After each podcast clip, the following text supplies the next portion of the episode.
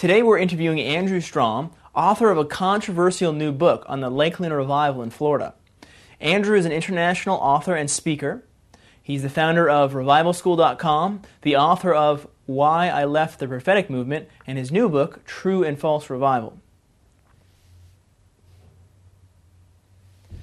So, Andrew, for 11 years, you were involved in the same prophetic movement as Todd Bentley. Can you tell us a little bit about your involvement in the movement? Originally, I was deeply involved in publishing. Of course, I was still living in New Zealand in those days. Uh, and uh, that's how I really um, became deeper and deeper involved. Uh, you know, as the websites expanded, as uh, the email list uh, went international and got a lot of, you know, hundreds and then thousands of people around the world, uh, things just seemed to get worse and worse. I was always the, I was always for revival. I remember in the early days of the prophetic movement that I was aware of, there was a move towards real revival. There was repentance guys. There was guys that would preach holiness. Um, and uh, when I moved to Kansas City, it wasn't to join in with what was going on. By then, things were getting pretty bad, and I knew that. And uh, I, I, was issuing a call. I, I, had been for a number of years. I was issuing a call and saying, "Listen, we've got to get back to what we were originally called to do as a movement. It was about uh, preaching repentance to the lukewarm church, and it was about." Um, real prophets rising up, you know, the kind of John the Baptist type of prophets that uh, you know, that are real forerunners and really preach repentance and call the church back, uh, call them out of compromise, call them out of worldliness and lukewarmness and back into the real uh, Christianity that God wants. And that's the kind of prophetic movement I always was into and, and always fervently hoped for. It's the kind of revival, you know, the Finney type of revival, Wesley, Whitefield. the Great Awakenings were all about repentance, they were all, all about people getting right with God, crying out for mercy, you know. That's the kind of repentance I was after. That's the kind of revival I was always looking for. And uh, sadly, it, it, got worse. It got further away from that and, and it eventually forced me right out. So, Andrew, now that you've left the prophetic movement, what kind of Christian would you describe yourself as? Charismatic, Pentecostal, or what? Sure. I mean, I'm still uh, just as strong about the Holy Spirit as I've ever been. I want to see all the gifts of the Spirit. I'm a tongue speaking, you know, charismatic Pentecostal, but uh, that word charismatic has just completely been tainted. And, uh, you know, usually when I describe myself, I just try and, you know, I just say I'm a, I'm a spirit filled Christian um, because the word charismatic has come to mean a whole lot of strange garbage flowing into the body of Christ. I, uh, you know, it didn't used to be that way. The old uh, use of the word charismatic and the use of the word renewal used to mean, you know, used to mean that people wanted the Holy Spirit and the gifts of the Spirit and the, the fruit of the Holy Spirit and and and uh, the power of God, you know, healings and miracles. I believe in all of that. I believe in casting out demons. I believe in all these things uh, very strongly. And uh, they've got to be in the context of biblical Christianity. And uh, if we haven't got that, we'll, we'll, end up with a circus, we'll end up with a zoo. And I've been in meetings where I just felt uh, my skin crawling, and it was more like a zoo uh, uh in the worst possible sense of the, of the word. Uh, just awful things, you know, spirits seeming to just be coming upon people and just manifesting through them in ways that just seemed so demonic to me. And I've seen this now for, you know, for well over 10 years, uh, uh, mostly to do with the prophetic movement, people connected with that movement. So uh, that's why I can no longer stay. That's why I'm so strongly opposing what's happening now because uh, it's the same old stuff. It's the same, same stuff.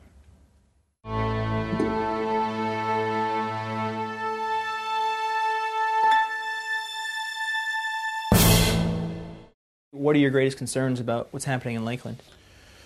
Uh, I've always said, you know, and, and I've always um, really uh, been strong on the fact that the, the impartation, the spirit that's being imparted, is what alarms me. I was around uh, in the prophetic movement when Toronto came, first came in, and it was adopted very quickly by the by the prophetic movement. Kansas City took it on very fast. Uh, Morning Star with Rick Joyner you know, that whole ministry and really the entire prophetic movement was within a year, uh, totally infatuated and totally uh, moving in that new spirit that came in. And I did regard it as a new spirit, and I never uh, liked what I saw. In fact, I was highly alarmed to find things that I'd always read about. Um, you know, revivals have spurious things around the edges, counterfeits. John Wesley would, would warn about counterfeits and say, watch out for them. You know, the heart of revival is about getting people right with God, getting their hearts uh, pierced with conviction, just like on the day of Pentecost, where they're pierced with conviction, they cry out, uh, Brothers, what shall we do? You know, and um, the first word out of Peter's mouth was repent. And that's, that's the beginning of revival right there. Well, that's the kind of thing I wanted to see, but, uh, you know, Todd Bentley, Patricia King, Jill Austin, the whole Toronto movement, all of this was bringing in uh, just a deluge of that kind of counterfeit stuff that always used to be around the fringes of revivals, and they would warn about it. And they'd say, let's keep it out. You know, and they did their best to keep it out. Wesley would talk about it. Finney would talk about it, keeping the spurious stuff out.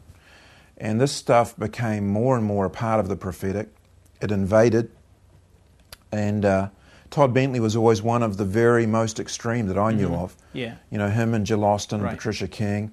I regarded those three as by far moving in the most power, but in total whacked out counterfeit stuff. You know, the angels, uh, weird orbs of light floating down, um, gold dust, uh, uh, the jewels that started appearing, and, and people would go into meetings, you know, with like sticky tape trying to collect the little jewel dust on, you know.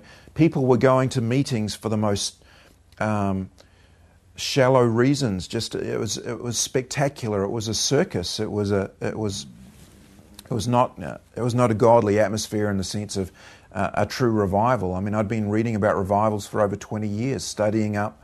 Of course, uh, counterfeits come into revivals, but but basically they're a move of the Spirit of God, and the Spirit of God is all about convicting of sin, righteousness, and judgment, and getting people people's hearts right. So I wanted a prophetic movement that was like that. I wanted a revival that was like that. The only reason I hung in so long with the prophetic movement, I mean, I left in 2004 uh, and publicly announced it, and, and it caused a huge kind of shockwave, more than I, ever happened when I was involved, you know, all those years. But uh, the reason I couldn't stay was because there was a total lack of that revival, that, uh, that spirit of true revival. It was lacking. In fact, they were moving further and further away into Weirdosville, where they were just, uh, you'd go to prophetic conferences, you're paying uh, large sums of money. Um, the prophecies that were being given were just ear tickling. Uh, there was no repentance preaching. There was no holiness being spoken of. There was just experiences one after the other, most of them very dubious, things that I would look at and say, that looks like a demon to me, just jumped on that person. And they would say, oh, the Holy Spirit has just moved upon that person. And, and I'd say, I'm sorry. You know, that's not what it looks like to me. I mean, I mean, ten years beforehand, we would have outright said, "Oh, that's that, that's a demon manifesting." Now they say it's the Holy Spirit manifesting. What's going on? Why this sudden change? This thing poured in around the mid '90s, and it just the discernment disappeared, and the place just slowly became Weirdosville, and I, I just couldn't stay. Speaking of the character of different movements and the character of true revival, do you believe uh, that there's specific something that this appeals to? Does it appeal to the flesh? Does it appeal to the soul as opposed to the spirit? I think there was a, a real hunger for revival. One of the things that uh, has struck me uh, very strongly is that the guys that jumped into Toronto and the guys that jumped into this movement in the mid 90s were already hungering after revival. They wanted a real revival, but they weren't willing to wait, it seemed to me. And the first thing that came along that had real power with it, the first anointing, the first spirit that they could get a hold of that had real power, they went after it.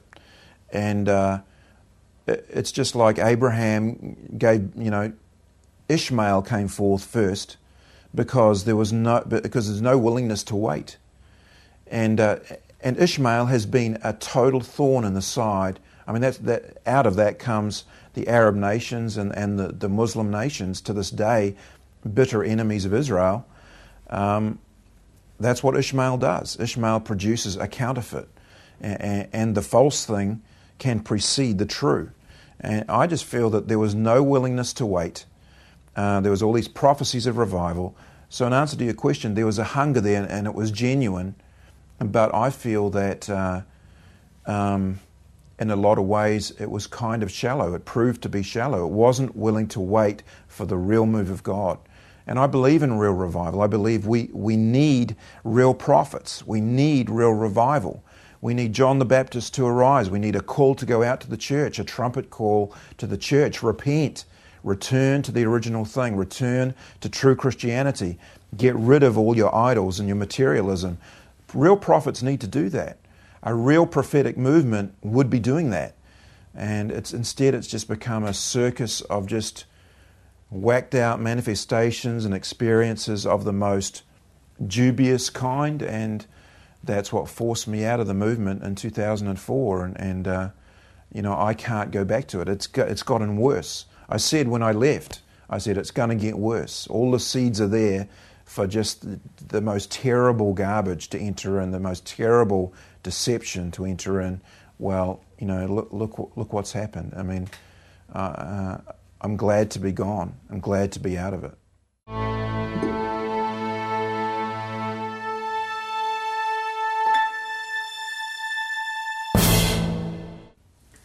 So what you're saying, Andrew, is you're saying that you don't have a problem with supernatural things. You don't have a problem with angels visiting people or or things like that happening. What what you take issue with is the character of these events and what it produces and what and what the focus is of these things. Is that right?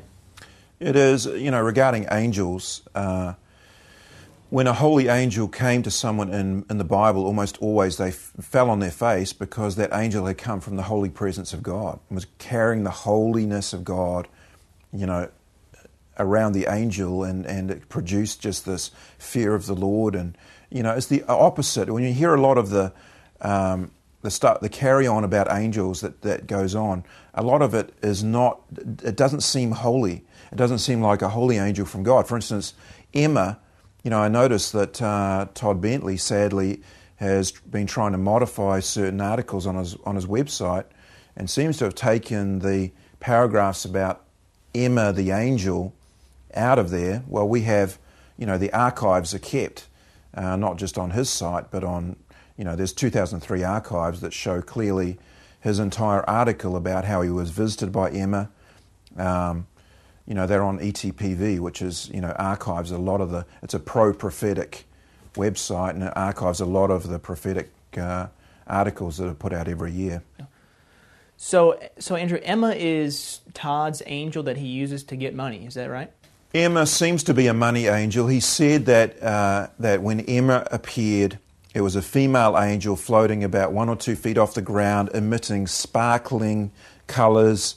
Uh, throwing gold dust over the audience. This was in a meeting he was holding, and he said, instantly the the pastor's wife got a so-called prophetic anointing and began running around the church, you know, clucking like a chicken and barking like a dog. Uh, I don't know why that is called a prophetic anointing. That's the kind of garbage that forced me out of that that movement. When I, you know, uh, words fail me really to describe the, just the the mindless type of stuff that you have to put up with if you're going to stay in the prophetic movement because it, it ends up you, you're living in this uh, Weirdsville zone where all this kind of totally out of whack stuff is treated as normal. Uh, in the same article, Todd Bentley's writing about how he sends out his financial angels to get him money and bring it back to him. Well, you know, that's just pure witchcraft 101. I mean, that's what, if you have spirits, if you're in, in, uh, deep in witchcraft in Africa or whatever, if you want money, you send out spirits, you command spirits to go and get money and bring it back to you. That's one of their main things that they do. You get into witchcraft in Africa usually because you want a relative to be uh, healed, or you want an enemy to be done away with, or you want money brought to you. Those are the reasons that you get into witchcraft. And, uh, you know, just, just you don't send spirits out in the Bible. You don't send spirits out to get you money. You don't send angels out to get you money. You know, and so many of Todd's early encounters and uh, so many of the things he would talk about angels about had to do with finances and bringing in all this stuff and you know i just got no time for it. I didn't have time for it back then even when i was in the prophetic movement. Uh, i was always worried about what was being imparted. And so you know that shows to me there's a level a tremendous level of deception involved a dangerous level. The fact that todd bentley would always you know as long as I've known about his ministry, when he would lay hands on people, transfer this drunken type of uh, anointing onto them, you know. And so people would be falling over, he'd be laughing and cackling away. How would you respond to people who say that this is a new move of God? This is a new thing that, that God's doing? Well, that cry has been brought up uh, on numerous occasions, and they're usually making excuses why things are unbiblical or you could say anti biblical, anti biblical. Um, my view is this God always does something new in every revival, but in a very real sense, it's always old. It's always going back to the original thing. You look at what Elijah's ministry was, he and John the Baptist, they were restorers. In fact, John the Baptist was spoken of as a restorer of all things. So, the job of a true prophet and the job of a, even a new move of God is actually to restore us back to the original and take us back there. And will there be unique features about it? Uh, you know, Azusa Street had speaking in tongues for the first time for centuries.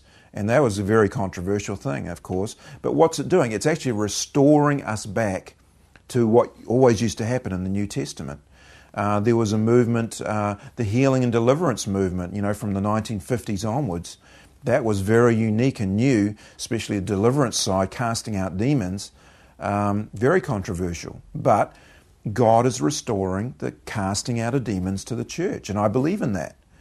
What I don't want to see and what I don't believe in is God suddenly so called restoring things that have never been part of Christianity, that, that seem ugly and weird and pagan and they, they look like they've stepped straight out of the Hindu religion. It's almost like the spirit of Kundalini has gotten loose in the church, is being transferred by the laying on of hands by certain ministers who should know better, and, uh, and it's, it's really trying to disguise itself as a Christian spirit. But in, in, in, effect, it's, it's the Kundalini spirit that's always been part of Hinduism, has always been part of the New Age movement and it's transferring itself now into Christians. It produces all the same characteristics, the same type of experiences. They feel a euphoria, they feel ecstatic for a few minutes. They go away making these strange jerking uh, movements. Those are found right the way through the Kundalini movements worldwide. Everything, they call them kriya, kriyas, when they make those spontaneous um, movements where they're like, uh, uh, that they make sounds that they're not in control of. Uh, you know, all of this stuff is identical, and I uh, that's what my concern is. So I don't believe in something new that just uh, brings in unbiblical stuff. I want something new that restores the original thing, and that's what revivals, true revivals, are all about.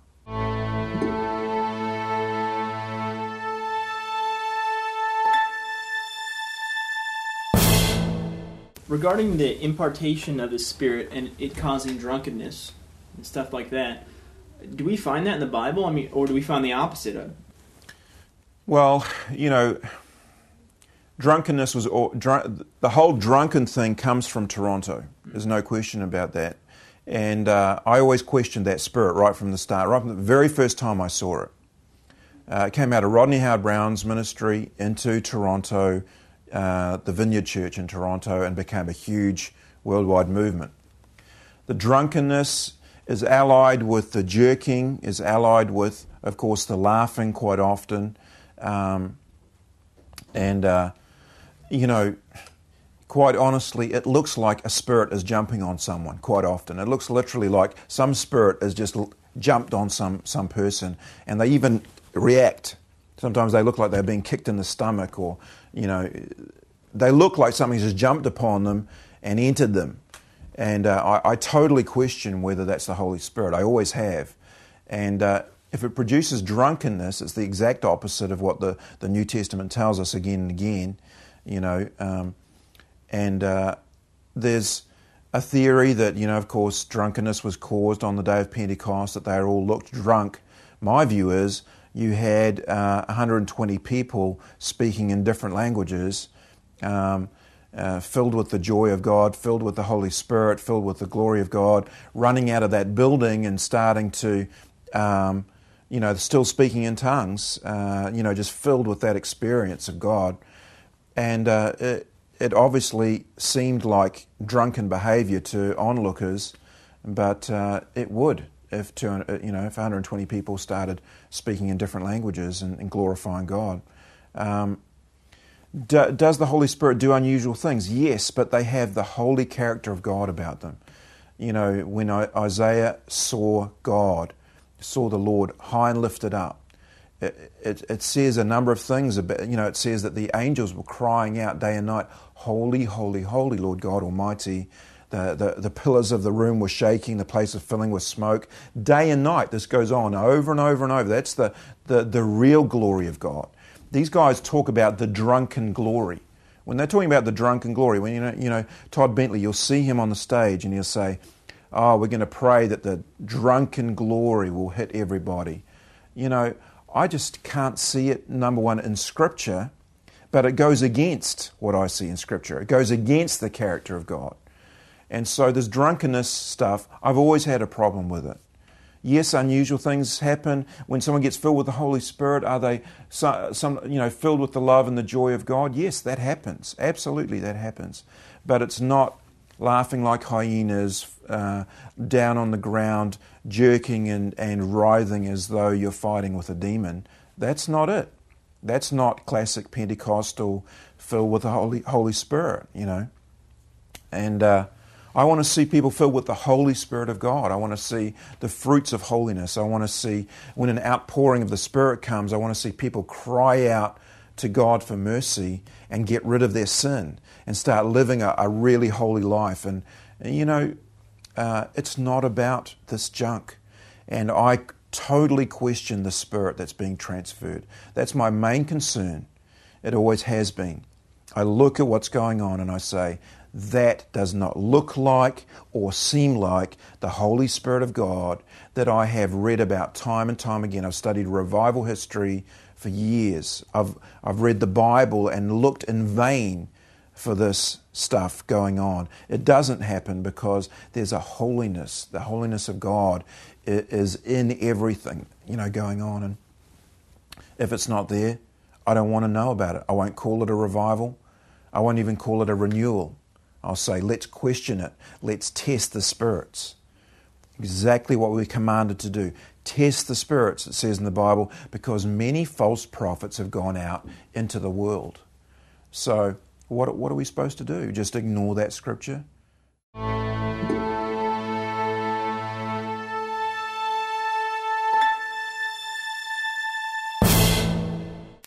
You've been studying the history of revival for over two decades. Can you give us insight uh, into the manifestations that did happen in genuine revivals of the past?